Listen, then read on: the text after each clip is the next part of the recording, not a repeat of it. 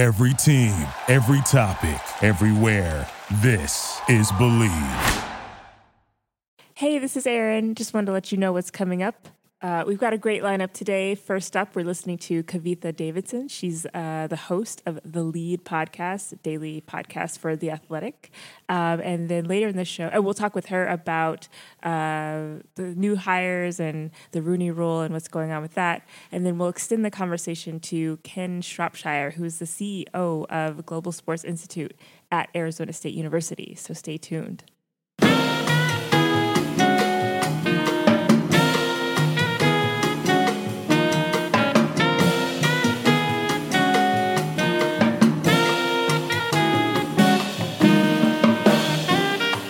Everybody. Welcome to another version of Bill Rhoden on sports uh, here on a chilly uh, January day uh, in uh, Midtown Manhattan.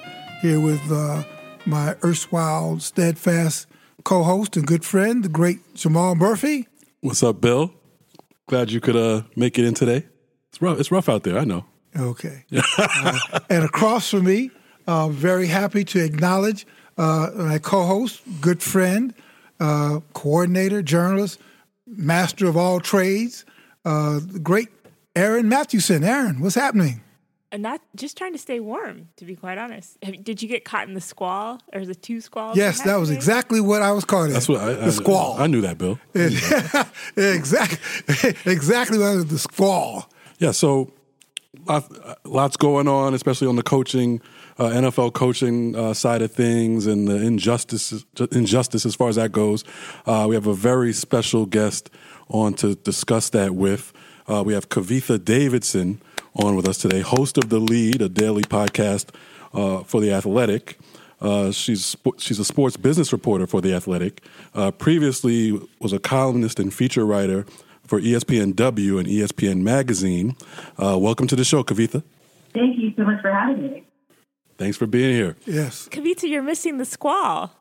What's She's on the West Coast, so know. she's she's chilling. what's Crazy. Every time I see someone tweet about the squall, I get a little tear in my eye because right now I know this sounds terrible. I'm in sunny California, but it doesn't feel like January. yeah, I'm sure. I'm sure. I'm sure. Are you on the beach? Uh, I'm not. I'm in, I'm in West Hollywood, but uh, Oh. could be on the beach, right? Unbelievable. But you know, good career choices, no question about it. Uh, yeah, well, why, why don't we get into it? Because um, as I said, uh, you know, when we were talking off air, though I thought it was on air, um, couldn't have a better person to have on the show to discuss, um, uh, well, a number of things, but particularly NFL. You know, I, I, I was saying, Kavitha, that I'm, I'm really, I normally, I guess I've been so jaded about racism uh, that it's not like I accept it, but you just kind of grind forward and keep on dealing with it. But this year, with with with the NFL, the owners, all the stuff that they've been through, you know, blackballing Colin Kaepernick, uh, buying off protests by paying off the Players Coalition, uh, and now you know they've got these openings and just blatantly not hiring any people of color. Well, Ron Rivera, no black people, and hiring some white guys who I mean I don't even know. I mean, Right. a guy from the taxi squad, essentially, somebody you know, and I'm like, just the nerve of these people, you know, and that is what it is, is nerve. So I just was wondering what you're making of all this, the hiring, if if if you noted I know because this is what you write about, but just what do you make of of of these hirings and the non-hiring of of, of any uh, black folks? I mean, honestly, honestly, Bill, I wish I could say I was surprised, but like this was something that we've been talking about for uh, for years, but especially going into the season, right? Like going into the season, there were only four head coaches who were minorities, one of whom was Ron Rivera, who was one of the coaches who just got hired. So you're not even really moving the needle with that hire Right. uh, who was fired in December. Um, and and it's just it's frustrating to see, and it's you know the tokenism that the Rooney Rule is being applied with time and time again. I mean, I'm a fan of the New York Giants, and if you want to talk about a guy getting hired, you have no idea what a white guy getting hired, and you have no idea where he came from or what his pedigree is. You can talk about Joe Judge. I mean, Right. I think you know even if you're thinking about the race thing, Giants fans all over yesterday when this hiring was announced were really like, who? who is Right. Joe Judge? Right. And you were telling me that a special teams coach, uh, a guy who was a special teams coach and a wide receivers coach on the New England Patriots, who, by the way, did not have good wide receivers this year, right. deserves to run the New York Giants over Marvin Lewis or any like name your like name your black candidate who has earned his his, his way there, who has coached under you know prestigious coaching trees, who has served in defensive or offensive coordinator positions. I think the question is, what will it actually take to move the needle? Yeah, and that, that, you know, and I've been thinking about that too a lot. And you know, with all due respect to you know uh, Colin Kaepernick and the you know the protest and the athletes protesting, you know, my whole thing is, man, you guys should protest your own industry. You know, why don't we take care of your industry first? Why don't we take care of getting getting uh, black folks and people of color in your industry? You know, uh, you should be you should be protesting that. You know, every time you go through the front office and you don't see anybody that looks like you. When this stuff happens, I, I would really hope that beginning in and, and again, unfortunately, DeMaurice Smith is such a weak-kneed leader that they should threaten protests beginning in Miami and then let the owners know they're going to start protesting in the regular season. Like they, we know from experience that the owners hate to be embarrassed. They mm. hated the kneeling. Mm. They hated that stuff. I said, you know what? You're going to get a steady dose of that mm. starting in starting in the new season.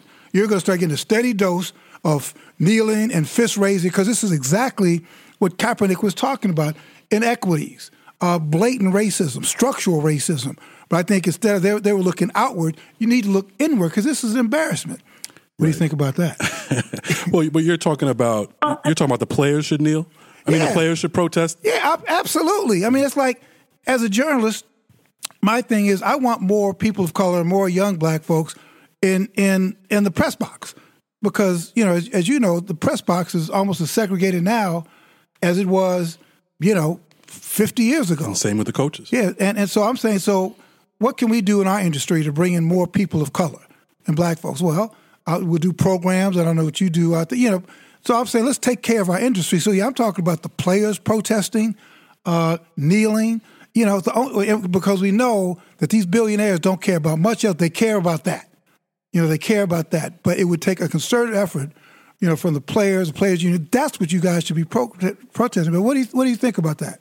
Well, I mean, I think you hit the nail on the head when you when you talk about you see players walking around front offices and there's nobody there who looks like them. I mean, right. there are no GMs, there are you know there are no black GMs, and it really does start from the top, right? Um, who, it's a question of who is doing the hiring, and and you know whether we're talking about coaches in the NFL or the NBA, you see this all the time. You know, GMs and owners like coaches who look like them, and it's, yeah. it's it's not it doesn't have to necessarily just be a thing a, a, thing where you know oh I'm not comfortable with a black coach they're just more comfortable with a guy that they know and with a guy that they can they can they can run with essentially. And that's that's really where the problem starts. It's the networking bias of it. And you know you look at all of these coaches who have been who have been interviewed Jim Caldwell and the the offensive coordinator from Kansas City. And you know these guys are in infinitely qualified. And you just wonder what it'll take for them to get the recognition from from guys who, who are only bringing them in for interviews. I mean, that's what's so insulting, right? Is that you have right. this rule that was supposed to help the problem, and it's only you know they're only going to do lip service to it. The letter of the of the law is being served, but the spirit of the rule absolutely isn't. Right, and I think you know one of the things too is that the that they keep changing, they keep moving the goalposts back. Um, you know, one of the things was that as far as the, the lack of hiring of, of black head coaches was well you know where's you know we need more coaches at, at lower levels or we need you know there, there aren't many offensive coordinators who who are black or you know the pipeline is is uh is not that strong. But you know there are plenty of coaches you know all throughout the NFL assistant coaches who are black. Uh, you had you, you, know you mentioned the offensive coordinator from from Kansas City Eric Bieniemy. Um, he has been the offensive coordinator for probably you know one of the top three offenses in the league the past two years. The prior offensive coordinator uh, under Andy Reid was hired by by the Bears a couple years ago in, in Nagy. So you know what? What's the excuse now that that Bieniemy doesn't get a chance, and for them to, and for these teams like the Giants and, and the Panthers to hire guys with much less experience?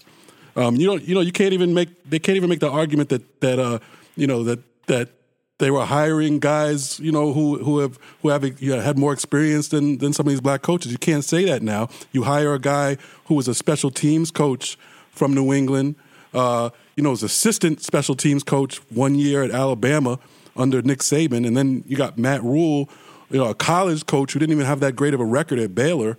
I mean, it's almost you know, it's it's it's beyond. I mean, it was it's almost like an intentional insult. That's I don't know how else black coaches are supposed to take that. What what, what do you what do you think? I mean, you you've covered, uh, and, and, and I think you've also you, have been a columnist. Um, mm-hmm.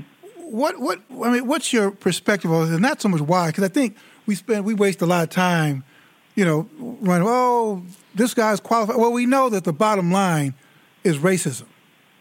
You know, I mean, that's the bottom line. That's the starting point. It's racism, and it's sort of a white supremacist thing with white males in particular wanting to see themselves and everything. So, again, you raised the question, but I'm asking you, how do you, how would you deal with this? I mean, and let's talk about it from a from a racial standpoint, from a gender standpoint, because women have had to confront this in a, in a different way. But this same stone wall of male dominance, how do you how do you deal with this? I mean, we're actually we're seeing this over in baseball. Um, the Yankees just hired a woman. I forget her last name, but her first name is Rachel. Um, as as a, as a training coach, and she had sent her resume out 15 times. She sent her resume out a number of times with getting no bites. She's a very qualified. She, you know, she was a strength and training coach in college and all of that um, for softball and baseball teams. And she changed the name at the top of her resume from Rachel to Ray. So you couldn't tell just from reading her resume what gender she was. She right. suddenly got 15 teams trying to talk to her. Right now, that's not something a black coach can do, right? A black coach can't suddenly show up to an interview and pass as white.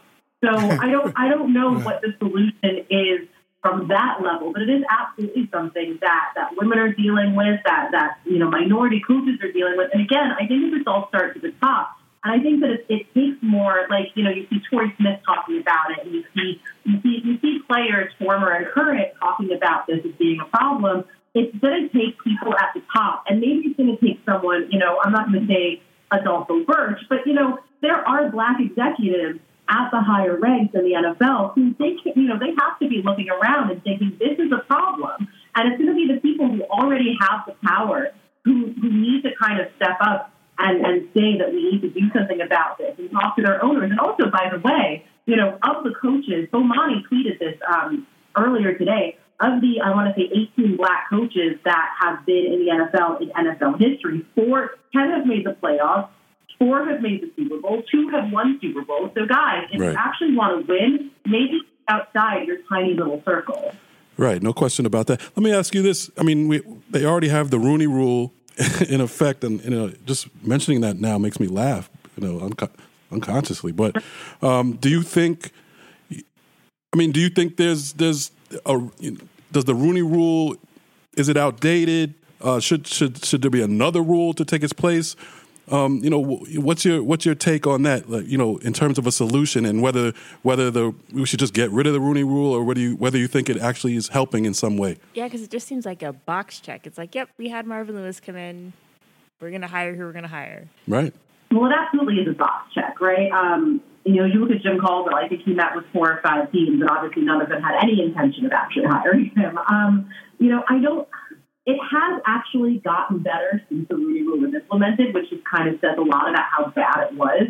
Um, and, and Tony Dungy has, you know, talked a lot, for example, about about what needs to happen um, with kind of codifying the Rooney Rule and making it so it's not just a box check. So I don't think getting rid of it is the solution here. But at the same time, you know, I don't I don't like the idea of quotas because that also sounds like, you know, you're going to have a handful of coaches who get trotted out every year as the example that, hey, we're doing what we can to combat racism or to give everybody an equal shot, but not everybody is as qualified. Um, you know, honestly, media pressure is, is the number media and public pressure i think is the number one thing that we can rely on in this case i think when it comes to the actual rule you know we, we need to debate how it's implemented we need to debate just how far these meetings are going and also, you know, again, just different owners have different levels of power and different you know, some owners are owners by committee, and then some, like Jerry Jones, are the owners and the GM. And it's, you know, is the all and end all of how hiring happens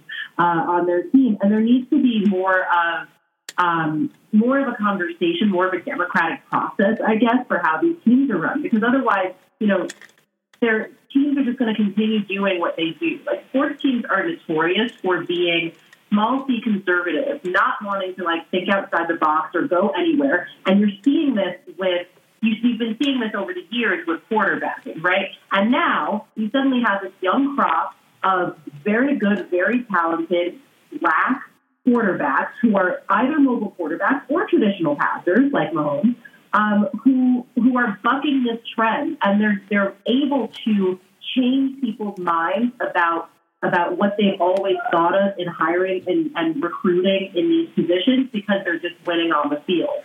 Um, you think that that winning would be the most important thing here. So it's going to be the success of this small sliver, this small handful of coaches who have already had the shot, and it's unfair that the burden is placed on their shoulders. But that's really what what we're going to need in order to like change people's minds and get them to keep giving black coaches even more of a shot.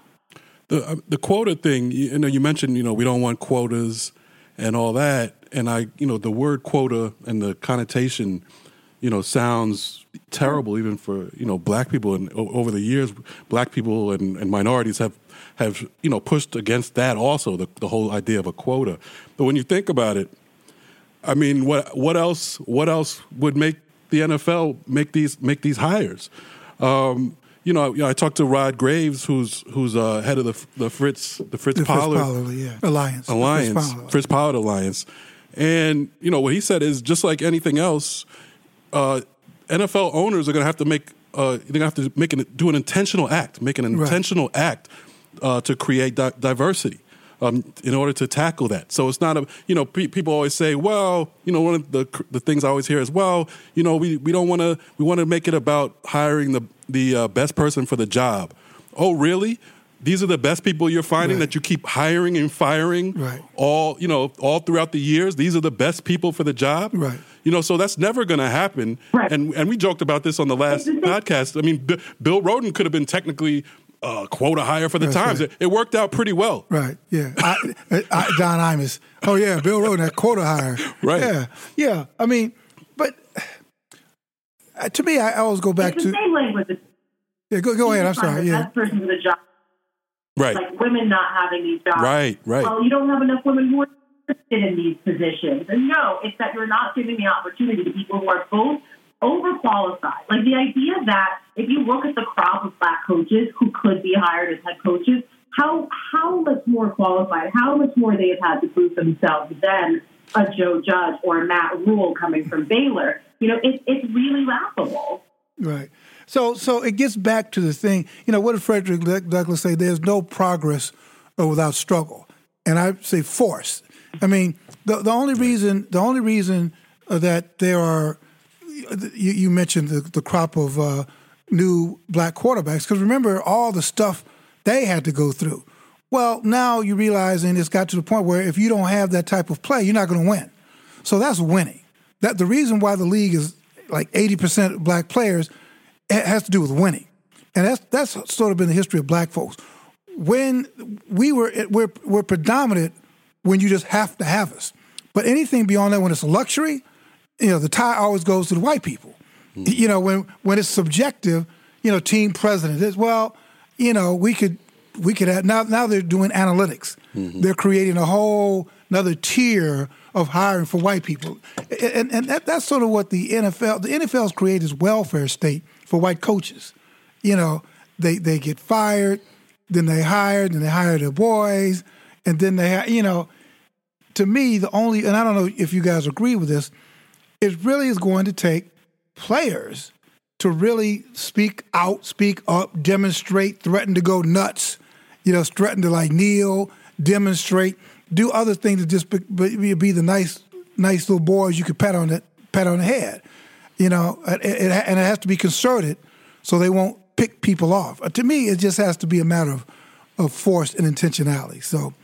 Well, I'm curious for you guys. Do you think the Cleveland Browns will pick up um, a, a head coach of color? You think it's unlikely? No, I mean unless they you do know. Robert uh, Saleh, you know. It could be solid, but it could also could be. I mean, supposedly Bieniemy's in the running, uh, they, but they've also talked about um, from the Patriots the the offensive Josh, coordinator, uh, Josh Josh McDaniels. Um, so you know we'll see, but I mean t- honestly, the way the Giants and the Panthers, not just who they hired, but the way they did it, it was so fast. There's no way that they that they could have you know seriously given thought to any to anybody else. The you know the way they did that, um, and then to hire guys with no previous NFL experience when you have guy when you have you know an array of of coaches sitting there who have you know uh, black coaches, minority coaches who have experience. Um, like I said before, it, to me is a is a slap in the face, almost similar to to you know to uh, blackballing Kaepernick. Like it was you know just doing something so obviously Right. Racist. Whether whether they whether they uh, were conscious, you know, And- and- I- should I give them the benefit of the No. doubt that they weren't conscious? Of No, it? they, of course, of course. But you know, I think relative to Kaepernick too, I think they realized that once the players' union, once DeMaurice, once he did not galvanize players against what happened to Kaepernick, they said, "Well, shit." We could, you know, there's clearly no resistance. There's no consequence. Right. You know, there's there, there's no consequence to us do this kind of stuff. You know, um, so you know, it, I, I think there has to be um, protest. There has to be some tangible stuff. Um, so I know, agree that like you know like like if you if you were to have a protest from the players actually be unified and be meaningful and impactful toward the hiring of coaches and executives who are black in the NFL, you know, you, you need you really need union leadership to make that Exactly. happen. Like Right. you, you, you can see that happening in the NBA with how much power relative to the NFL, you know, players in the NBA have. But players in the NFL don't have that power, and it's been further dissipated by exactly what you mentioned, by kind of divide and conquer aspect with the players coalition. Right. So I don't, I don't really see a way forward with that, frankly. And even and even you mentioned the NBA. It's not it's not as if the NBA doesn't have problems in in this area. Also, you know they they've been you know we've been talking about the NBA for the past couple years. They're they're not you know they're not all that close, you know fairly represented as far as you know uh, NBA coaches of color either. And while we say that they have all this power, um, have they really have they used it in that way? I mean, there's only a couple black uh, GMs Right. in in the NBA. There are only six- six head coaches, seven, So that's the thing. Like I, I think I agree with you. Yeah, you know, we would love for the for the players to to stand together, and I guess maybe DeMaurice Smith is the problem or one one of the main main problems. But we haven't seen that's something we have never we have never seen. You know, the players stand together for for any kind of uh, important cause like that. Right. Well, you know, I mean, even in football, when when when there was a critical mass of players kneeling, protest, you know, And even then, it was what like yeah, but 10? it, it was enough that the owners got the message. Right, right. It freaked it freaked the owners out enough when you had star players, star players on the team kneeling. It freaked them out enough that they said, "Okay, we got." We got to we got to do something about this, Right. And what they they reached in their pocketbook and they co-opted some people, you know. I mean, really, they co-opted people, but Right. it was it wasn't. You don't have to have everybody protesting. Okay. You just have to have some key people protesting in every sport. You know, when LeBron, you know, kind of start talking about, you know, during the Sterling thing. Granted, the owners wanted to get rid of Sterling anyway, but when LeBron and Steph Curry, those guys start grumbling about, well, maybe we won't play during the playoffs. You know, they, they say, okay, they, you know, they could whip it up. And so that's the, um, it, like you said, though, it, it's, it's just challenge, but it, it, there has to be some type of pressure, I, I guess, and where that comes from, I don't know. Hey, Kavitha, I, I want to ask you something just about your career. You- had a remarkable, a remarkable career. I'm always curious, uh, um, particularly for young people who are trying to get into the industry. I'm always curious to ask people who are really in it how you got from point A to point B. So, how did you get to the athletic? I know that we were colleagues at one point at ESPN, but what's the sort of snapshot of what's been a, an incredible career to this point? Oh, well, first of all, thank you, um, Bill. Coming from you, like that is the highest praise.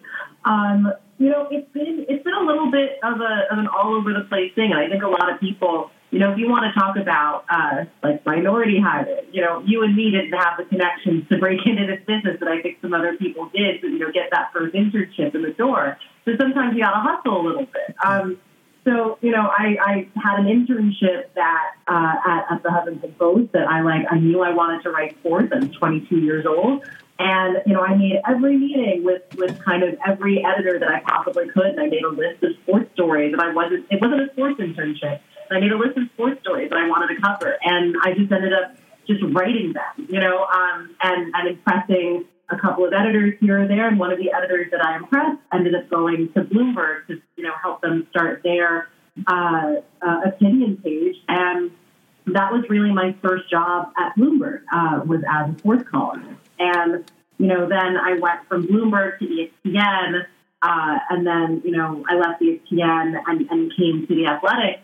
Uh, and I, I, I went from business reporting at Bloomberg, business columnist at Bloomberg, to doing a lot more of the social issues um, at ESPN, and then back to the business side of things at The Athletic. And now, you know, I host uh, our daily podcast, The Lead, where we do a little bit of everything. Um, but really, you know, if, if you're asking how, you know, what advice I have, it's really just, you know, the hustle. Like, this yeah. is a hard business to break into if you don't know people in there. And, you know, if you go to, like a conference or a talk or something and you meet somebody, don't be shy about giving somebody, you know, getting somebody's contact info and just like keep sending somebody your resume because it might be annoying, but there's kind of no other way to break into the industry. Right. I'm curious, um, and, and, I'm, I'm, relevant. I'm going to be teaching uh, a course in column writing, and my dilemma is this is going to be the young mm-hmm. people.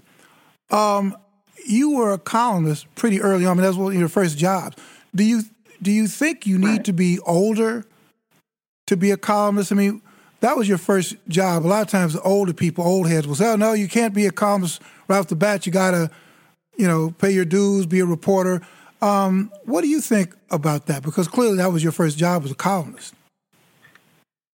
Right. Well, so I completely see where that comes from, right? Like the traditional track is you, you do your time and you serve, you know, as a reporter for many, many years, and then you kind of then you transition into the columnist phase, right? So that helps you hone your voice, but also that helps you not be shrill. That helps you, you know, be well sourced. Like, like the point of being a reporter first is to kind of like like nail down those aspects of a journalist, of asking questions, of picking up the phone, of getting boots on the ground, of, of all of that, and of taking you know all of what you're hearing in stride and evaluating, you know, what sounds like a lie and what doesn't, and, and, and that kind of thing. And then, like, when you hone your columnist voice, being able to take those skills and do that in an informed way. I will say that, you know, it was very difficult for me. Like, I came from, you know, I was a sports editor in college, I was a sports, I was a sports reporter in college. I came from, you know, a, a, a very heavily reporting background. I'd never really been a columnist, and it was very difficult for me at first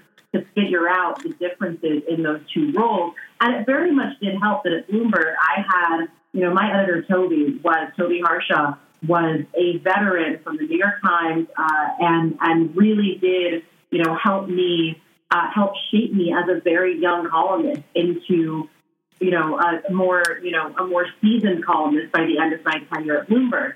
Um, but, but it is really a challenge. And I think it's also a challenge um, in you know, in, in today's today's digital media, right? We have there's so many great things. There's so many democratizing things about digital media. You have people who look like you and me getting shot when they, they might not have under traditional media. You have people, you know, who are challenging establishment talking points and, and establishment lines who probably wouldn't be comfortable doing that if, you know, their media outlets were beholden to the same advertisers or media partners that uh, that that traditional media outlets are. But at the same time, I think that the loudest voice tends to win. And what was the most important to me to learn as a columnist is how to get a strong opinion and a strong point of view across without shouting, and to back it up with as much data and as much fact as possible, and as much reporting as possible too. Um, but you know, it's not like like the, the challenge I think for younger writers and for writers who don't have a reporting background is how how to be a columnist and, and, and an analyst, right? Because columns are opinion and analysis. How to do that without just yelling and without just having the hottest take. I think that's the, the number one challenge. Kavitha, I'm wondering, as as a woman of color, how what was your experience like just getting people to buy into you being a sports journalist? Was it hard, or people, were people like into it right away? Um, I will say I was very lucky um, with the people that I worked for at Bloomberg. Um, they were they never made me feel like the minority in the room, which is um, you know kind of you know when you're the only when you're the only person of color, or the only woman, or the only woman of color, um, you're often made to feel that. Um, and I was never made to feel that. At the same time, you know, when you're going beyond your own company, when you're the only woman in a press box, for example, you're very aware of it. Um, I always tell people you know, I, I never was more aware of being the only woman at, at a, at a, sporting event than I was at the 2015 All Star Game, NBA All Star Game at Madison Square Garden. And you know, you're on the whole media row, and your headphones are on, and everyone's typing away on their laptop. Um, and then suddenly, everybody takes their headphones off and looks up, except for me. And I look up, and it's because the Knick City Dancers have just taken the court. Um, so it, it's like that where you're very aware of being only one. Right. And then the other side of it, you know, the comments, but like the, the kinds of messages, especially when I write about gender or race, um, that I get, and, and every minority writer, especially in sports, is telling you this. You know, they're they're pretty horrible, and frankly, they haven't gotten any better over the last three years. Um, but uh, you know, it, it it's, those kind of comments where you realize just how much of an outlier you are, even if the people you're working with don't necessarily make you feel that way. But then you find these communities, right? Like Aaron and I found each other on Twitter. Mm. Um, and I feel like, you know, women in sports Twitter is a very small but very strong place. Um, you know, people of color Twitter is, is, is the same. You know, there's this very, there's a strength of community. And even if we're from different backgrounds, we all have like a similar struggle in, in kind of proving that we belong in these spaces that have always been for, you know, white guys, basically. And in that way, actually, we know exactly what it's like, what these black coaches are like right. who aren't getting the shot. Like, right.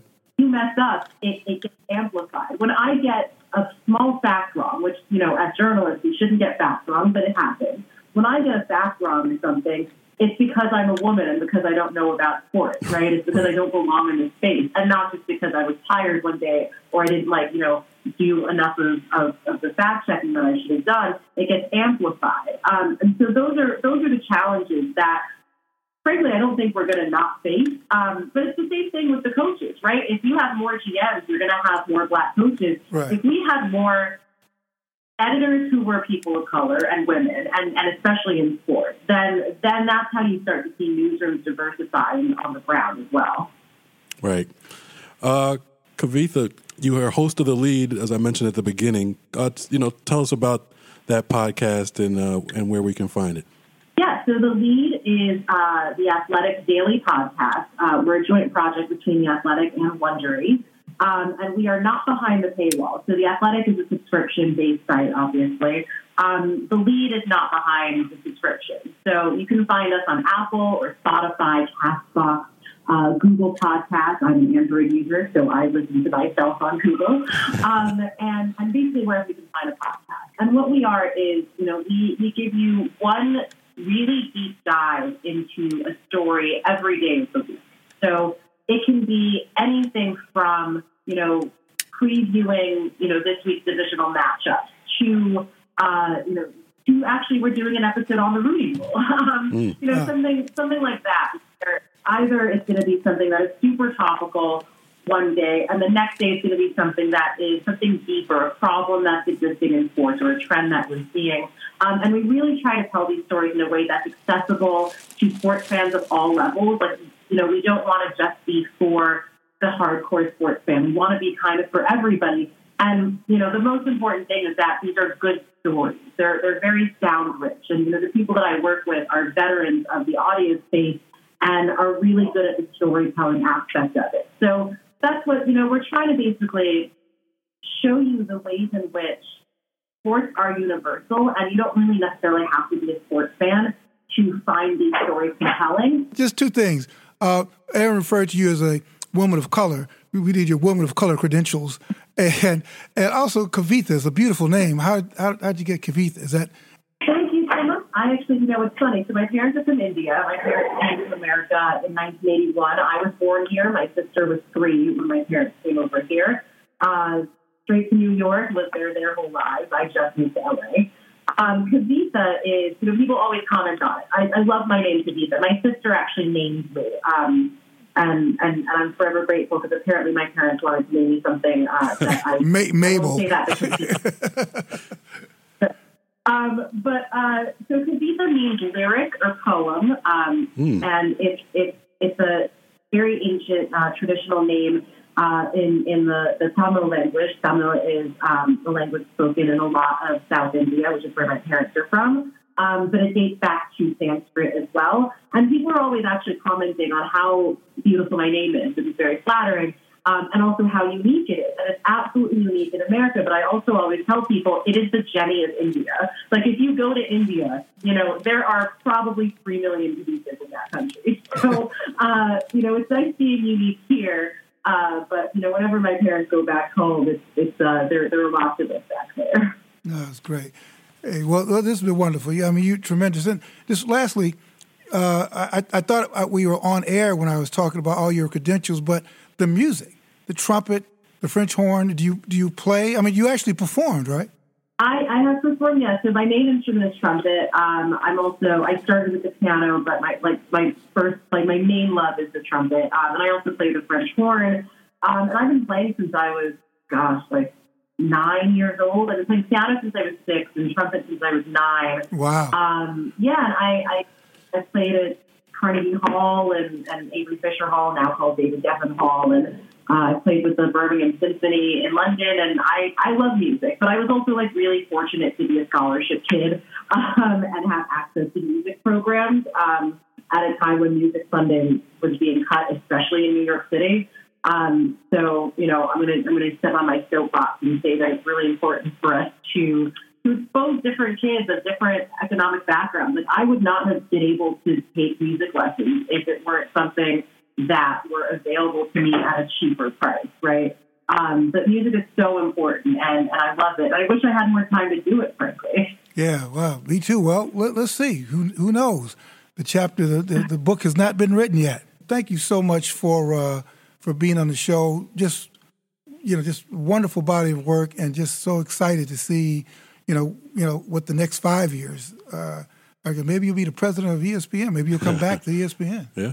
You know, we'll we'll we'll talk about that Oh, later. thank, thank you, Bill, Jamal, and Aaron. So uh, it's really it's such an honor to be on this show, Bill. I mean, you've been an idol of mine since I was like six years old and wanted to be a sports writer. So this is like. A Did you say six? wait, wait, wait. Can we? We're going south. You said six. That is that is a testament to how long-standing your career is. Because I'm 30. So, Oh, wow. Hey, I hear. Great, I hear great, you. great, great stuff. Uh, thank you again, Kavitha Davidson, uh, host of the Lead uh, Daily Podcast for the Athletic, also a sports business reporter for the Athletic. Thank you so much for joining us, and uh, this was a great conversation. Excellent, thank excellent, you. excellent. Thank you so much. Thank you. Today's podcast is brought to you by Audible. Audible has over 180,000 book titles to choose from for your iPhone, Android, Kindle, or MP3 player. For you, the listeners of the Bill Rhoden on Sports podcast, Audible is offering a free audiobook download with a free 30 day trial to give you the opportunity to check out their service. We highly recommend that you check out the classic $40 Million Slaves, The Rise, Fall, and Redemption of the Black Athlete by the one and only William C. Rhoden, an absolute must read. To download your free audiobook today, go to audibletrial.com backslash Bill Rhoden on sports. Again, that's audibletrial.com backslash Bill Rhoden on sports for your free audiobook. Hello, Ken. Hey, how you Hey, hey, man. What you do? You out gambling? On the strip, Well, you- one of the all buffets. the time. Oh man, I'm betting on some of these playoff teams.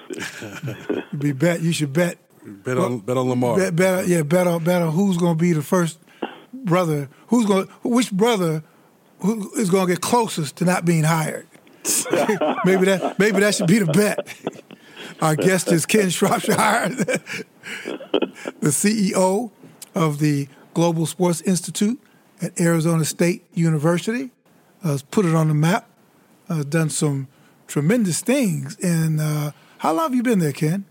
Uh, coming up on three years now. Wow, three years. and you were at the uh, Wharton School for what more than three decades. Uh, as long as you were at the New York Times. More than three decades. How about that? Yeah, yeah 30, 33, 34 years. If you, if you if you're gonna tell on me, I'm gonna tell on you. So, Oh, yeah. Well, it's all good, man. We the guest who came on before you was like, "Yeah, Mr. Rhoden, you know, I've been, you know, you've been inspiring me since I was six years old." I was like, six? Are you kidding me? so, hey, man, so how you doing? Things are good. Things are good. I'm I'm I'm like everybody else watching this this post Black Monday. Let's just call it Bleak Bleak Monday Bleak from now on Monday. it had nothing to do nothing to do with black except when we're getting fired. Like last That's right. That's right. Otherwise, it had nothing to do. It's Bleak Bleak Monday. Uh, a week later, and we got. Uh, you said I should, should play some odds. We got one opening left. Cleveland. Cleveland. Right. Well, well, normally, you know, normally, remember the worst job you could always say, well, the brother's gonna get the worst job, but I, I Now they get no job. now they get no job. You know, so I mean, We can't. We can't even get the worst house on the block anymore. yeah, Right. So, so that's we- right, that's right. You know, and, and we were talking about this last night, Ken. Remember back in the day, the ghetto for black coaches would be the the uh, uh, the, uh, what do you call it? the um, special special teams. Teams. Yeah, Now, no nobody got a head coaching job out of special teams. I was just talking to a, a long timer from HBCUs, and and that was kind of the, the dream jump over job to get the opportunity to be a special teams coach. It was it was you know it was a throw shouldn't have been it was the throwaway job. Yeah. And now the couching is, and, and, and now get this, you guys may have said this already, it's the only other position besides head coach that requires you to lead men from all parts of the team. Right. Mm. Mm. That's Now right. think about that. Mm. Right. So you know the the rule the rules will change when that's necessitated. Right, because remember, the, guide, the Yeah. guidelines will change. I think So we should have a whole bu- bunch of brothers that were special teams coaches that are our head coaches today. That's right. If that same philosophy was in place 30 years ago. I think, and I think that's that's like one of the big lessons uh, from that I'm taking from this. Uh, what's happening, you know, the, this cycle in terms of coaches is that you know the, the rules will change, the goalposts will be moved from side to side, you know, further back, whatever way, because um, people will find a way to hire who they want to hire. Um, you know, there's been this all this talk about oh the pipeline, and there are not enough uh, you know African Americans and minority coaches in the pipeline or in the proper pipeline. You know, they were saying last year the proper pipeline is offensive coordinator Right. and uh, you know play caller, and then you have uh, Eric Bieniemy doing it for two years with one of the best offenses in the league, and then you have you know you have Leftwich over in Tampa Bay and Jameis Winston putting up numbers. That's right. Whatever you want to say about him, putting up putting up numbers, too many interceptions. right? But they just hop over these Right. these qualified guys and go to guys who have no NFL real NFL experience. You know, the, the, Well, here, here, here's, I'm sorry, but here, here's what we need to do. You know, when they took away the, the dunk from Kareem, Right. Lou Alcindor, he invented the sky hook. We got to figure out what, what the sky hook is. what the sky. Whoa. the, the rules the, the rules have changed and and and and you, you got to be the best you can be at whatever you can do best under the rules that exist but don't try to develop yourself based on the pre-existing rules because hmm. the rules can change Right. But the problem with the, the Kareem analogy, not the problem, but the reason why we were talking about this before you go, the reason why black people are like dominate the NFL, NBA is there's no speculation. In other words, because they can play. You know, you can you can play. You run faster, you jump higher, you grab the rebound. When it gets into this executive board stuff, these subjective types of things, that's when we have issues. When it's subjective, you know, they say, "Well, so and so is a good leader." What the hell does that mean? But when you could run a four two forty, or when you could jump out the gym, you know, there's no. That's when the league becomes mostly black because you you know there's no wiggle room for talent that kind of on the field talent but when the stuff we're talking about and we were talking about that yesterday when they're saying well this guy could be a great head coach he's i could see him in front of the room and what the mm-hmm. fuck does that mean Well, i could see him he's a leader of people what the hell does that mean Right. i can see you know what the fuck does that it, it means nothing but when you talk about lamar jackson There's no interpretation. There's no wiggle room. That this brother is like the best athlete on the thing, or or this guy Clowney is the best pass rusher. You know, you have to play them. Our problem becomes when we are in those positions where you don't have when you don't have to have us. Then that's when we have a hard time when it's subjective. Right when it's subjective when we, and it, and even you know even with the you know the the guys on the field, the athletes on the field. Um, you know they can, and we've discussed this all year long with Kaepernick. I mean, they can keep you off the field. It's just really we only see it once you're allowed on the field. Then you can't deny the talent that's there. But they can keep you off the field, and they can keep you out of the out of the coaching ranks. Well, they could keep you off the field uh, for the people to see. Yeah, but I mean, then there'll be another black person. But let me ask you, what do you think about this, Ken? Um, I, I think that the, you know that the the protests have to come back because that's the only thing these owners listen to. Force.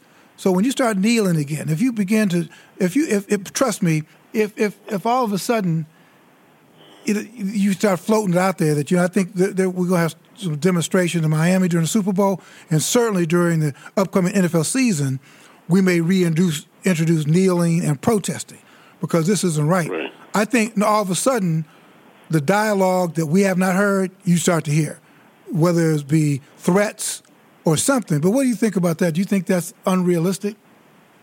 Well, let, me take it down down a little path. You, you think about most of these brothers in the league. I, I, you know, again, I'm saying this without data, have not played uh, throughout their careers for black coaches. Right. Right. I mean, you, you in some ways you you you can't miss what you never had. Right. And, and the reason why the the kneeling thing, you know, caught fire to the extent that it did is they'd experienced that stuff. They they they, they knew about it, but this idea of, of this this this black coach thing, I you know I don't know things were, we we won with whoever I had in high school at that suburban school. We won in college because you know the Power Five aren't doing much better. Yeah.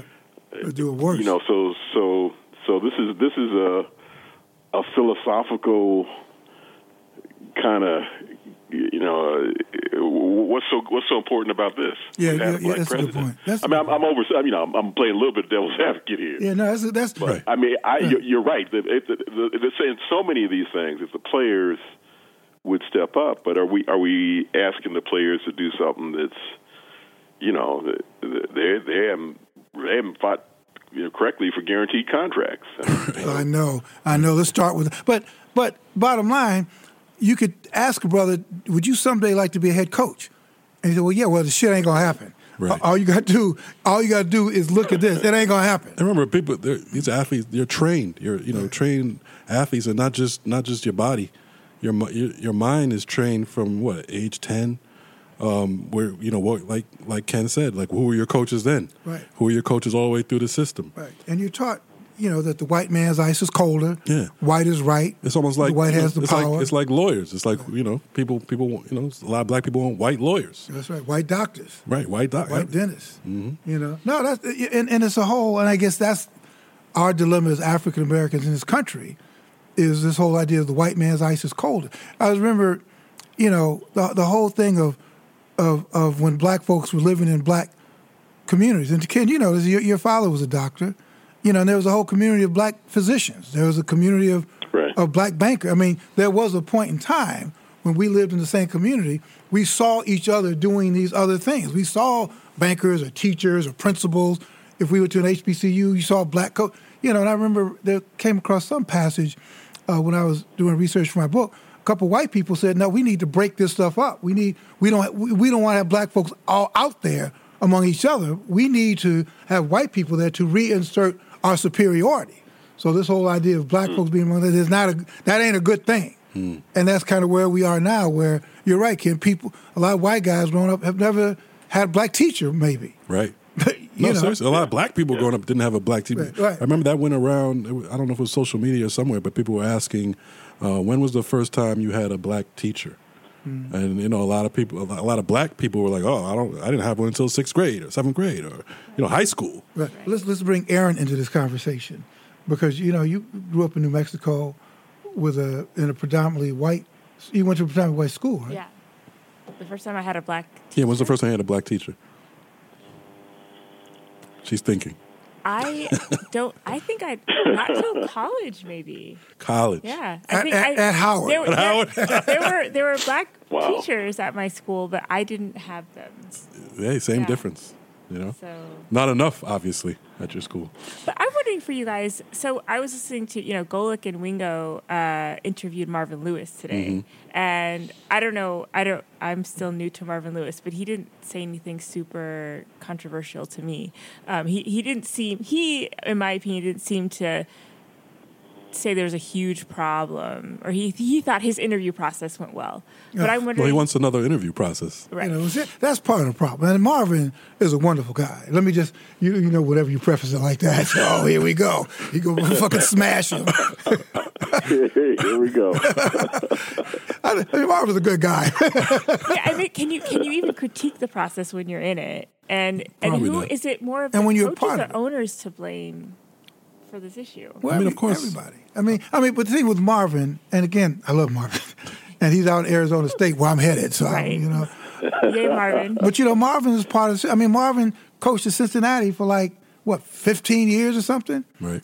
Uh, Many of when we're losing season, also Marvin is part of the in crowd in a way. And he's an exception to the rule. Yeah, he's you know. So I think from her his, his perspective, you know, maybe things are kind of like, hey, what's wrong? Yeah, well, I mean, it would it would sound crazy.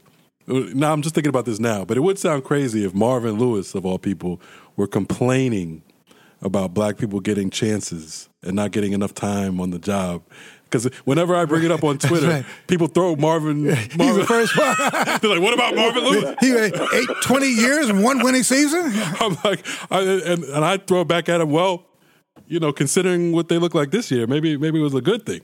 Yeah, you know, and and the Marvin, you know, yeah. Go ahead, go ahead. you know, the, the, The case, the case, the case for Marvin though is again, if it's, it's subjective, like you said, Bill. That's that's so important that give Marvin the resources of the Dallas Cowboys Right. as opposed to what he had in Cincinnati. Right. I mean, that, that's that's the subjective. If you want to make him the guy, or, or Caldwell, you know, better record Right. than than Schwartz at D- D- Detroit, and you know, uh, Super Bowl success and and, and all this.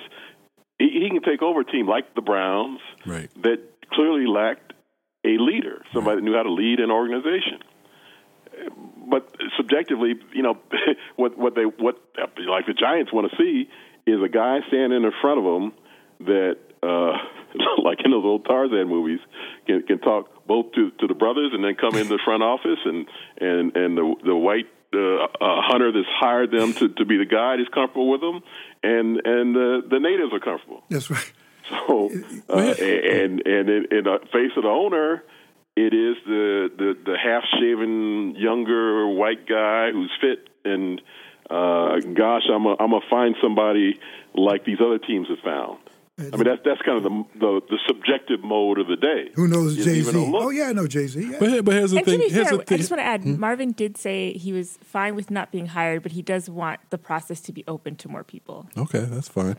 I mean, e- even if you had a and and Ken, I mean, Ken, you you've worked a lot because you've you've worked with folks at the NFL, and and and you know, in terms of thinking, uh, you know, you you work with um, what's the name, Stephen Ross down in Miami. Uh, Right. So I guess you know, you know, you know some of the thinking here. So maybe just take us on the flip side of the thinking. Let's give us a benefit. Let's let's argue the other side of this. Okay, let's argue the other side. Let's argue from the perspective of a white multi-billionaire. Let's say you're the owner, Let's say you're the owner. but you're white. Yeah, but you which is a whole other problem. There's, there's a solution, maybe a, a black owner, but Right. that's another. That's a whole other conversation. Wait, you- you know what? I mean, I, I, you're saying this, and I, I wrote about this almost 30 years ago now, and I remember one of one of the, the quotes, and I can't remember who gave it to me, and, and this is almost verbatim what it is. Hiring a coach is a very subjective thing. So, you, so that that sits there. Maybe that's where you stole that from, Bill. It's a very subjective thing. And and then the next line, this this person said, it, it's like choosing a wife. Hmm. Hmm. And and think about it, especially you know, thirty years ago, you know, with race issues, that was going to be somebody same, you know. Right. So so but to think about it as that personal, that, that that's the the owner sees himself as interacting with this person, especially thinking about Jerry Jones. That's why you know I don't know what Marvin was told to, to have that conversation, but is Jerry really going to hire hire you? What what gives you an indication that that level of intimacy is something that, that he wants to have with you? So so Steve Ross hiring Flores, I, I will tell you, I, w- I was uh, I was surprised. Um, you know, I was I was I, I did not see that coming, but he thinks about those issues a lot, and you know, Steve Ross would be a whole you know whole different show. But it is you know the one one thing that I will give him credit for in that moment, and and that's what these owners have to do.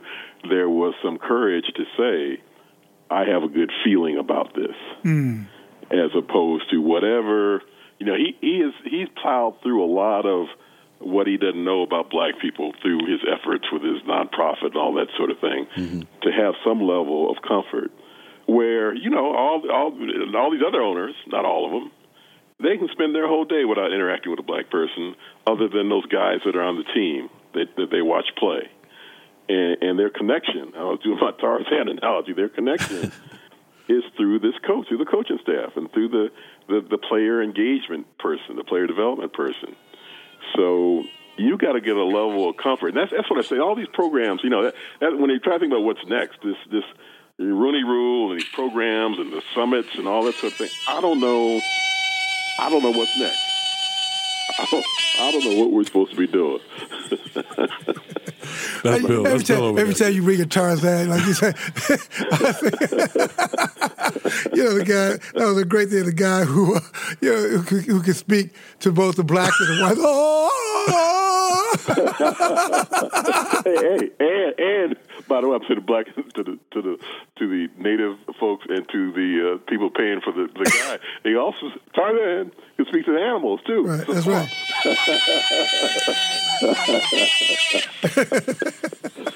hey man, so um, how, how do we gracefully get to to, to the you know you, you know on the, you know we've um, can we talk about this the quarterback summit yet? Is it too early to talk about that? No, no, but I'm, I'm curious. Do you think that the coaching thing is a bit like the black quarterback cycle? Like, you know, there there are several, there are like what eight black quarterbacks this this season, not well postseason now, but um, and then you know maybe next year there'll be four, and then like do, is is coaching like that? Like, is it? Do you think well this just happens to be a bad year, or is this? You think it'll change soon? Ken, you talked. We talked about that yesterday. I think you were saying it's beyond that, right? We're, we're beyond that cycle. You can, you just came up with a study, right? You think we're beyond that cycle? I, th- I think so. You, you think about it. You know, so so last year uh, was it four or five black coaches are, are fired, and this year there's there's there's none hired. You know, you got Flores in, in in the middle in there, and and again, you know, again, I'm I'm a unifier. If we if we take out coaches of color, then we, if we take Rivera out, then it's really tragic. I mean, it really it really is a tragic uh, moment in time where, where we're at zero. So a lot of people are going to try to push, and I think we, we say all due respect to Rivera and to our, our Latino brothers, but you know, no black people have been hired this year. Right. So so so so that that that's a a dramatic moment that we, we have not seen for a while. To have that multiple firing and and and and, and then no hirings. You know, I I think with you know with the black quarterback, I mean, w- what what Bill said is is right on target. That that it's it's proven itself on the field, and you can see the success.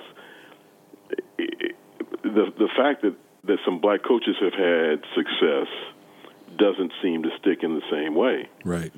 and I don't know how we how we get to the point where that recognition can be had. And and like, like we were saying, the traditional paths that people were saying we could follow to be successful you know, I, I talk to Eric Bieniemy now, and, and and he's like, "Well, I did all this. Now, what what am I supposed to do?"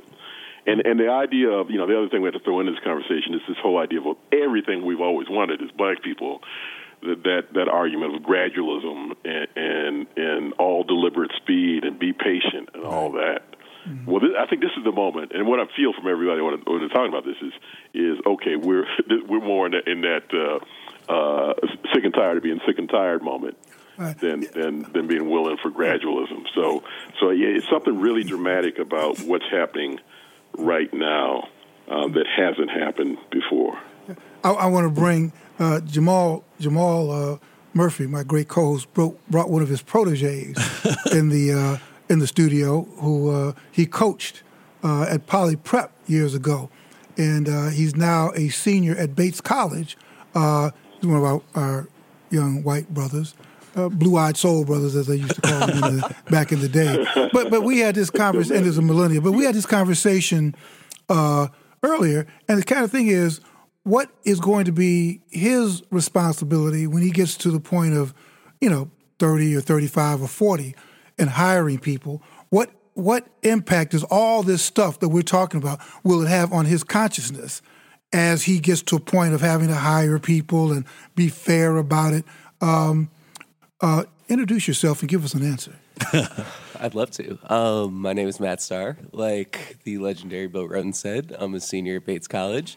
Um, should I go straight to the answer? Or is Yeah, there please. Other, Please. Love to. yeah, I, I learned This people guy's got a long career, all the Jamal. details, yeah. he's got a big career ahead of him.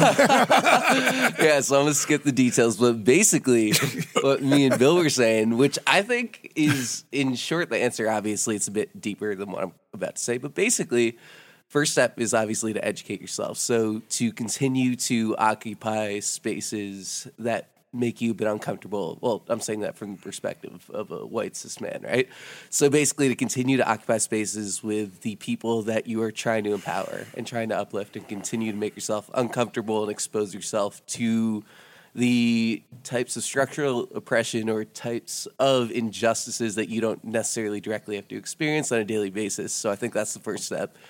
Um, and second step is obviously to think about it, let it simmer, become literate and articulate about what you've experienced. Then the third step is to kind of be thoughtful and deliberate about how you use your power, or at least in any space that you occupy on a regular basis. I think to be kind of thoughtful and deliberate about how you use that power to shape the lived experiences of those around you.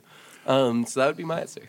Really quickly, you said you're a white cis man. Uh, in case our listeners don't know, what is cis? What is cis? So cis is identifying as the sex that you're born as. So if I was born with traditionally male genitalia, identifying as a male uh, once you get a bit older.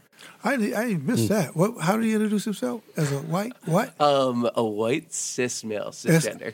Yeah. yes. As yeah, I big- big white cis Bill. Bill, I Big gotta tell you, That's very millennial. Spend more Yeah, time. big millennial Huh? thing. You big got to spend more time on a college campus, Bill. You got to get on a college campus, and you, you Yeah. get hip to all that stuff. Wow. And, you- and, and you don't make any assumptions about who somebody is. Wow. And you like they and them. You get your pronouns together, brother. Don't don't mess up. Wow. Tell me some more. Maybe I don't want to get fired before I even start. So, what would be the what what is, what would be another term? Like if you weren't a white cis male, what would what would be some other thing? Some other terms Yeah. to describe myself. So Right. Th- that if you were not that. So it, oh, so cis non-binary. So gender non-binary, gender non-binary, or a- actually that no, non-conforming. it- yeah, tra- uh, they- fluid. so You could call yourself the whole thing fluid. So basically, gender's um, a spectrum. It's fluid. So basically, any term other than cisgender would be saying I don't identify within the traditional heteropatriarchal gender binary. Uh, obviously, these are all fancy Jesus terms Christ. for like yeah. These are all fancy progressive terms for like, So in a yeah, cla- but No, it is though. though. It's No, like really fancy academic terms. So so when you're in a class, facing a class for the first time, do you get a straight answer? Okay, you guys tell me who's who. But that's how. You, so you you introduce yourself like that. That's what. That's how you do so- it. so- because we just asked you who you were, and Uh, then so I I'd love to tell you exactly how it goes. So basically, on the first day of class, because we have really small classes, they have you say your name, your major, where you're from, and then your pronouns. So you Oh, wow. give the pronouns that you most frequently or strongly identify as. So since I identify as a male, I would be him, he, him, his, and some people identify with non-binary pronouns, which would be something like Z or HIR, her. Um, but yeah, so this is all the new lingo that Okay. you've been uh, uh, apparently missing. But I, I, I don't know. Uh, this Well, all we the- like to thank. What the hell is his name? Matt Starr. no, exactly. So, so basically, that's He what's went- he- going on. Wow, Uh, but that's good. No, that's that, because when he said it, I completely missed it till Aaron, Yeah, being Aaron. the editor that she is, asked him to repeat that. and, and explain. no, no, for sure. Uh, the way I Wow. see it, it is a lot to remember, but it, it's small things that make people feel included. So it's all good stuff. You know. Okay. But I want to get to what you said. Also, back to uh, the coaching, you said you know be really thoughtful and and be aware of who you are. But I think it gets to what Jamal was saying about this this notion of best fit and we're just hiring the best people and i think that's just as long as that's your rubric it's so subjective because also i think and it's a lie like i think that's yeah. i think that's a lot like when people say we just want to hire the best people we we Right. know that's not of true because you are yeah. firing them two years later Right. so that's not what's happening you're not hiring the best people if you were truly hiring the best people for the job it would be a lot more diverse uh, the coach there would be there'd be women in there there'd be uh, brown and black people in there? No question. If you if you're talking about the best people so that that's that is a lie. And and then we know where you're coming from when you say something like that when you say we're, we're just looking for the best people. If you if you look if you're as someone who just got into football if you just look at the coaches they're all like i don't know six foot something white men not super athletic kind of have a belly. Like i almost thought i was like jason garrett didn't make it because he's too skinny. Like that's that's why he didn't work honestly though I, I, but i think that's part of the thoughtfulness piece right? Like you said I, I think part of the thoughtfulness piece is realizing there's systems in place that make some candidates appear more frequently than others or some types of candidates and adjusting for that. Mm-hmm. Because like you said you would have more people of color in the room and more women or what non-binary whatever if you had taken a s- second to think like maybe there's a reason most of my applicants are white men or most of the people within my purview Right. are white men so i think i think that's part of it I mean, uh, Ken, you know, part of the part of the what your research research pulled up in the study that you did, that one of the most interesting things is something that we already knew was the case, but you put you you you put numbers to it, you put statistics to it, was that black coaches like uh, a team that hires a black coach almost never uh, when once they fire that black coach, they never replace him with another black coach.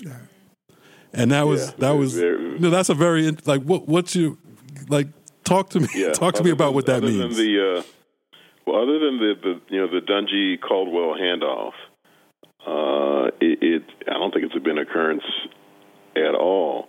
I mean, and, and what what it, what it means is okay, we we tried we tried that, right. um, and, and there's not. And think of how often it's not with great frequency, but but there is this kind of uh, your successor kind of story Right. that that you want to be in the case to hand it off to somebody. And again, that's a that's a very personal. you know, Who is it that you've groomed, and are you going to be the person that's, that's grooming cross racial? And and that that that doesn't seem to be happening a lot. You know, you know that that that stat, the the fact that there's never been a head coach, a black head coach in college that's gone to the pros, where six six percent of whites. That's how they've gotten there. right. Um, uh, I mean, there, there's some there's some striking things that we just have not engaged in, and 100 percent of of uh, black head coaches have played uh, some level of football. Where there was were nine percent that that whites hadn't even played past high school, and, and most of the most of the uh, uh, head coaches in the NFL, black guys, had played at, at the NFL. Which about I don't remember baseball end, which you know baseball almost all those guys, 15 managers in baseball, 15 black managers Right, in baseball. right. I, I think uh, most, many of them are in or headed to the Hall of Fame, Right. other than three, three or four. Where white guys, you know, we can name you know a dozen white white uh, managers in baseball that you know didn't even get out of uh, high school ball, barely played in the minors. So, so the the subjective qualifications uh, you you can quantify a lot of this stuff, the what the differences are, and how how there's different treatment. The uh, the idea of uh, we're, we're right in the middle in terms of age. Um, you can't be an outlier. This is why Caldwell and Leslie Frazier, they're in many ways, oh, those guys are too old. Uh, and it's not going to be, you know, we got you know a couple of guys that have almost squeaked through, but we don't have the ultra young black guys. I mean, you got to because because then it's easy to say you don't have the experience. Uh, so so it, it, it so there's a lot of stuff you can look to to say how we are being have been treated differently in terms of where we've been hired. Um, and, and, and you know, if, if we take the, the best circumstances, and part of what the studies you we're trying to work through to do is to, to tell, you know, if there if there are the kind of the Steve Ross uh, in the moment, right thinking people, and and you can be jogged and say, hey, you know, uh, you hire young white guys are hired, or hey, old white guys are hired, you need to look at Frazier and, and Caldwell. Mm-hmm. Um, um, uh, you, you can't you can't look at um, who's that guy that kept getting hired, LeBeau at 77 or whatever. Mm-hmm. You know, the, you keep hiring some old guys to to come in, or or, or these guys. You know, we see Arians, um, Wade Phillips. Mm-hmm. You know, Wade Phillips still out there. You know, all these guys have been around forever. Uh, where you know, black guys, okay, it's it's it's too late. Uh, so so, what's the the solution? And maybe we should, as we wind it, because I'm, I'm you know, can we talk about this? And we talked about the segment before and all we're, we're, we're asking, we're, we're, you know, we're raising all these things like, well, why? And uh, Uh, we know why. It's white supremacy and it's racism. You know, it's like I, I, the analogy is like the Celtics are getting ready to play the Knicks, right? And you know it's us versus them. All right, we know that the Knicks are trying to beat our ass. You try, you know, we're not going over to the the Celtics locker rooms. Hey, could you take it easier? We know it's a battle, it's war, and that's what this is. So how do we confront that? We know what the deal is. These people are dug in, you know, and particularly when in an environment, at least when, when uh, under Obama for eight years, you could say, well, damn, if we could have a black man in the White House, we could certainly have a head coach at the University of fucking Miami. Right, right. You know, and that's something for eight years that people say, yeah, and there's some degree of shame. But now, you know, you've got this guy in the White House, just like when you have one coach and replace him with. Now they get this white guy who is who is nurturing neo Nazis and Confederates, and basically telling white men and white people that, hey, man, don't give that shit away. Don't give your entitlement away. You were free for these next eight years to be white, be entitled, blah, blah, blah. blah. How do we, as African American people who sympathize with this, what do we do next? I mean, I'm talking about players going to war, players kneeling. I mean, to me, I think this, there's got to be, this is a battle, and you got to see it like that. What do you think? Well, well, you know, the one, the one thing I'll, I'll, I'll throw in is uh, I think I think you well, I, I know you're right. This is a special moment. Something needs to be done. You know, I wish I was smart enough to, to, to know what the answer is. Uh, you know, the I think I'm saying it to you, to you, to you Bill, that reading this Frederick Douglass book and, and the quote yeah. in there that just jumps out at me that, that, that you know you you think about you know what are you supposed to do when you know somebody's wrong and his his you know the, the great quote is men are whipped oftenest who are whipped easiest. Mm. If, if, you allow it to keep happening, you're never going you're never going to be free. You're mm. never going to get past it. So th- this is this is this is this is a terrible moment. Mm. I mean, this is. Can you be having more clarity? Again, absolutely. You know, I don't know if we're going to go out and do the happy dance when if Bieniemy gets hired in Cleveland. I, I don't. Right, we take it all back. Make everything okay. yeah, we're, we're sorry. yeah. yeah, we got. hey, but Ken, but you know, you, you, you said something. Remember, I think we must have had this conversation before. We talk about how terrible a moment is until we think about our fathers and their fathers and our grandmother. You know, like if we think we have a terrible, think about two generations back when there was like right. no fucking reason for hope. Right. You know, uh, you know, I mean, so when you think about our great great grandparents, how the hell must they have felt yeah. when they look at all this and thinking they got no shot, but if they knew what you would be doing, if they knew what I was doing, damn, you mean my great great grandson was going to work at the New York Times? You mean my great great grandson yeah. is going to go to Stanford and be a doctor? You mean my my granddaughter, great great great great granddaughter, is going to be working at ESPN? my, I mean, they would then say, you know what? There's, or we're going to have a black president in 50 years. Let's say, hey, let's let's get back to work. Right. So I'm thinking there has to be yeah. that type of hope, because if not, I mean, what do we? Why bother? Well, yeah, and, you brought up brought up black black quarterback, and, and you think the wonderful work that Eddie Robinson did with with with, with Shack and and Doug, and this is the way you got to play to be successful in the league, to make it to the league. I mean, there was a, there was a, the formula, there was the equation. He had he figured it out. Mm-hmm. We have not figured out. We know we need to do something in this moment, but we have not figured out what that well, something right, is. Right.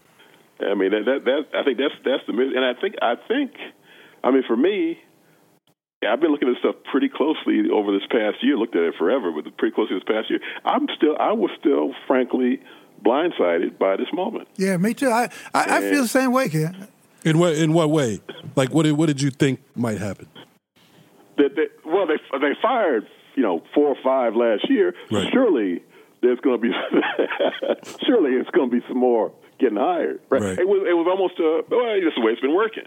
Right. I mean, and the average over the past ten years, the period we look at, it, you know, two point three.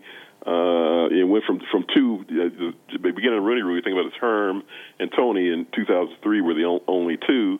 You know, we've been up to as many as again, if you count Ri- Rivera, eight or nine. Um, you know, now we're down to, to three. I said, well, you know, it'll come back up. It's been, you know, we've been up eight or nine. Surely it'll go back up there. I'm tired. of- got rid of that many, some, but none. I mean, I was just, I was just surprised And- that none. And also the the two two of the guys who were hired. When you look at it, I mean, you know, Judge and Rhule. I mean, these guys came. You know, they came out of no. They came out of nowhere. They didn't have any experience. nowhere, So it was almost like you know. I said it before. It was almost like uh, you know. Personally, it felt like a slap in the face. Like you have a guy like uh, Eric Bieniemy. Um, who had you know who if he were white, there's no way he doesn't. I mean, if he were white, he's Nagy from Chicago, and gets the credit for being uh, Reid's offensive coordinator at Kansas City and gets that Chicago job, right? Yeah. I mean, he's the same. I mean, it's the same thing, but but they look past. But now people say, "Oh, that's not Bieniemy's offense. That's that's Reid's offense." Right. But they didn't say that about Nagy when he got the job two years But ago. again, Jamal, that's because it's- right. No, I it's know why. I'm just saying. I'm just yeah, saying. So so the fact that that not only did they not hire these guys, but they hired two guys that that had much less experience and came out of nowhere. No, nobody ever heard of these guys. But see, I'm but this is where you have where a guy like Mahomes, you got to have some gu- guts, man. A guy like Mahomes has to be. Yeah, I think Eric. I think I think Eric Bieniemy really has to really get a shot here because I think that what he's done for me is blah blah blah blah, or or somebody like. He's he's said that, but not not loud enough. well, you got to do it Right, a little louder. I mean, you can't just do it in a silo. I mean, he might have told one reporter that. You know, what I mean? that's what I mean. Like he's Yeah. been quoted here or there as saying that. Yeah. And Reid even has said, you know, Bieniemy is is is very ready. He knows the offense like the back of his hand. Yeah, I mean- and, yeah, yeah, and, and and somebody like you know DeMaurice. I mean, it has to be like that. Which which you know, um, I'm listening to the media, and again, we have to get our business as the media, right? That's you know, I'm listening to Sirius NFL radio for the past you know four. I listen to I listen to a lot of Sirius radio all day because I'm in my car a lot. I listen to it all day, and when it comes to it hasn't been brought up. I mean, it's like it did not happen. It's Well, like this shit. ESPN brought it up this morning, which was interesting. No, on- uh, TV, but on I'm talking yeah. about on Sirius satellite. I mean, Right. like on a Right. foot, on a football show. Right. Stephen A. You expect, you know, Stephen A. Okay, that's in his wheelhouse. So he, to his credit, it comes up. But I'm talking about all day on radio, program after program, three hour programs, three hour programs, three, and they talk about all the mo- hadn't come up. And these are white hosts, two white co-hosts in the morning, the next show, the next show, the next show. Hadn't come up until I think maybe Solomon Wilcots standing in at nine at night. Right. You know, but I'm saying so in our business, like the way we're going to deal with this is that we're not going to deal with it. We're not going to bring it up, and if you happen to call in and bring it up, then you get, oh come on, I don't, you know that, oh come on, I don't think you you you'll shout them down, that kind of stuff. So, um, I, you know, I, I mean, I, I don't know, man. I mean, I think that some of the stuff that Ken you're doing out at Arizona State at the Global Sports Institute, where you bring this stuff up and you put Right. numbers to it, you know. But but we have to do almost in honor of our our fathers and grandfathers and great great grandfathers. Great, you know, we got to bring this stuff up. You have to keep on fighting because where else is a sense of hope? You know. So um, Yeah, yeah. anyway, Yeah, no, you have you have to Yeah. you have to talk about it. Put you know, keep putting whatever pressure you can, you can you can bring. You bring that pressure. Keep talking about it. Um, it has been an issue. You know, I mean, ESPN is a major outlet. To have them talk about it this morning, I, I was surprised actually, and even segued into NBA about the NBA not doing enough. Well, yeah, I mean, when you look at this stuff logically, and you look at particularly Major League Baseball, oh, thank you very much, my brother. We, you've been a, the great contribution, and you've got a long career ahead of you. Believe me, it's my honor to even be here. So thank you very much for having me. I. Okay, now get back in back in the camera. And, I got you. I told you. See now, you know what? You know, five years from now, when he's the president of ESPN, we'll be, and then we'll have you on the shows. But I'm, I'm busy. but uh, thank you. Uh, but um, what was I saying? I don't know. Okay. Well, anyway, Um, well, I just think that you don't you don't have to if you really think that people are, the best people are being hired, then you give this- give yourself an excuse. It's like, oh well, the best people are hired, Right. so there's nothing to talk about. and, and, that, and that's the whole problem. I'm sure for these white cats doing this, in their minds, they're just, it's like being a fish in water. You know, well, of, of course. I mean, these are all the best mm-hmm. guys. yeah. Like our, our special teams guy in New England is better than like Eric Bieniemy or any other black person you come with. Our medi- our most mediocre white man is better than any competent black person you would you would you would tell me about, Right. and and may- and has probably believed that Right. that yeah, and and oh, I, I know. So when you have a guy in the White House who's basically saying that, you know, and, and yeah, we're gonna fucking bomb, you know, bomb Iran, you know, you know, and, and dare them to do something about it.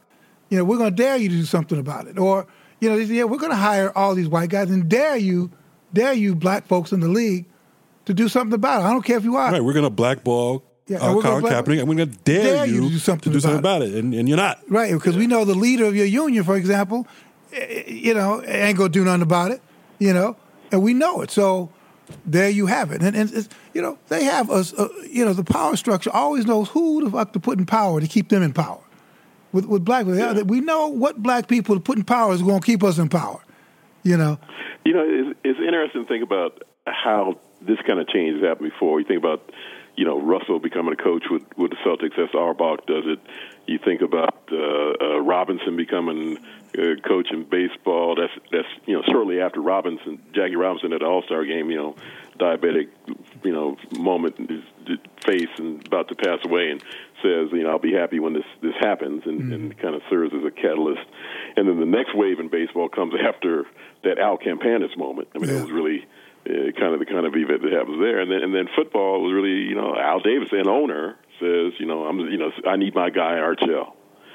So I don't know what you know. It, it, we need some kind of and and believe me, the atmosphere is ripe for somebody to do something Al Campanis, uh, Jimmy the Greek wise in this setting Right, that's right. um, to, That's to right. serve as a catalyst, um, uh, or an Al Davis, you know, right thinking owner saying, you know, I, I, I need to do this. right, exactly. Um, but I don't I don't know I don't know what else.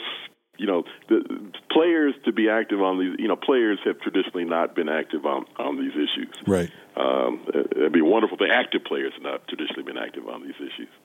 So. and and I could you know I mean I, I could understand There- there's a lot to there's a lot on the line, um, Yeah. but um, well anyway, now, listen kid I know that you're in Vegas you got you got places to go where are you going but well never mind I got to get back out in the strip there yeah uh, but hey, hey I'm listen, attending the uh, the the, the uh, CES conference. You know, the uh, consumer electronics with sports related issues out here. So that's, All right. that's what I'm doing. oh, that should be fun that should be interesting. well look brother you know as always man thank you so much for uh, joining us he's actually a de, de facto part of the show Yeah. Ken is always on. Uh, so listen, man, thank you very much, Ken. Uh, this has been great. We're going to do it again uh, frequently, but we do have to do. We got to do this more often. We have to have it on TV, Right. Because you know you have to have these kind of conversations on television, like like like you know, first take and Right. that kind of stuff. You know, uh, because this has to be front and center in people's minds. Yeah. that- yeah. That's our job. That's our job. That's, that's our Anytime. job. I, I appreciate it. Thank you, guys. Thanks all a lot. All right, Ken. Talk to you soon. We like to. Uh, this is great. This has been great. Jamal, thank you. Aaron, thank you.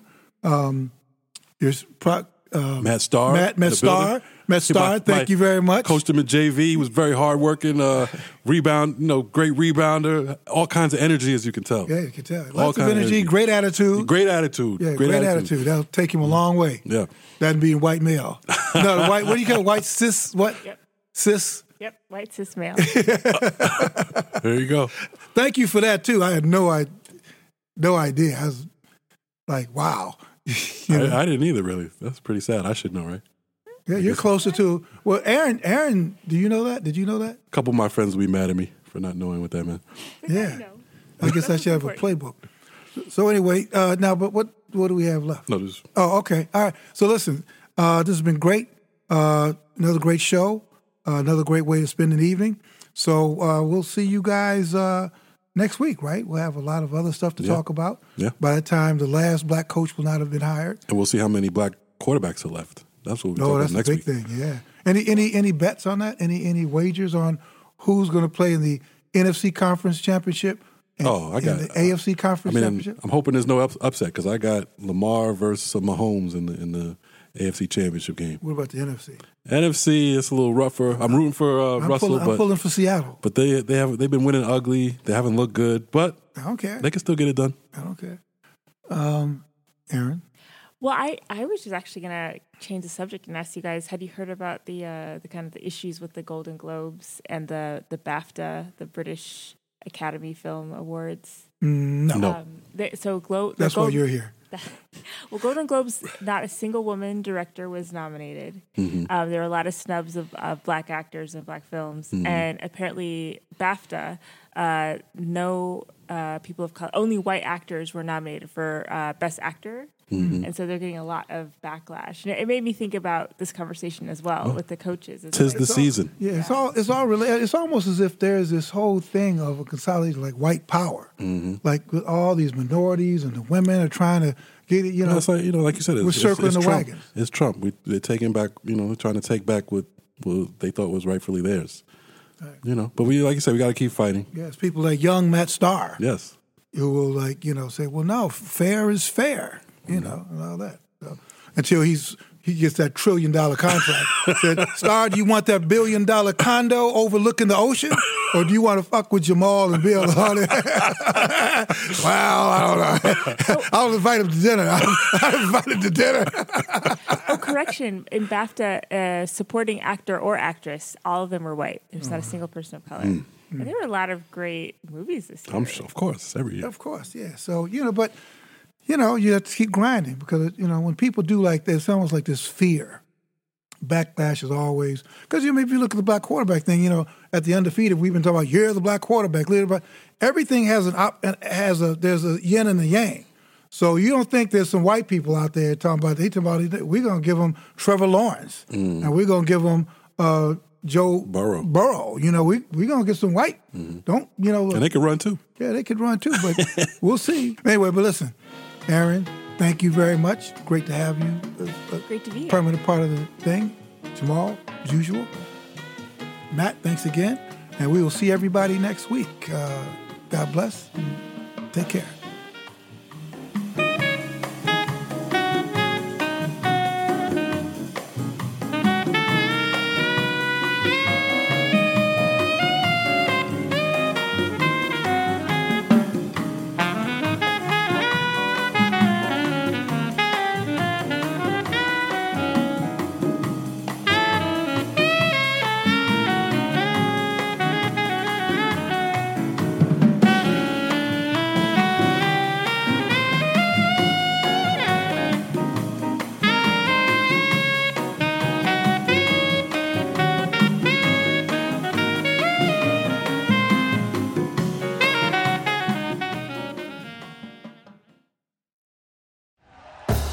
Thank you for listening to Bleav. You can show support to your host by subscribing to the show and giving us a five star rating on your preferred platform. Check us out at Bleav.com and search for B L E A V on YouTube.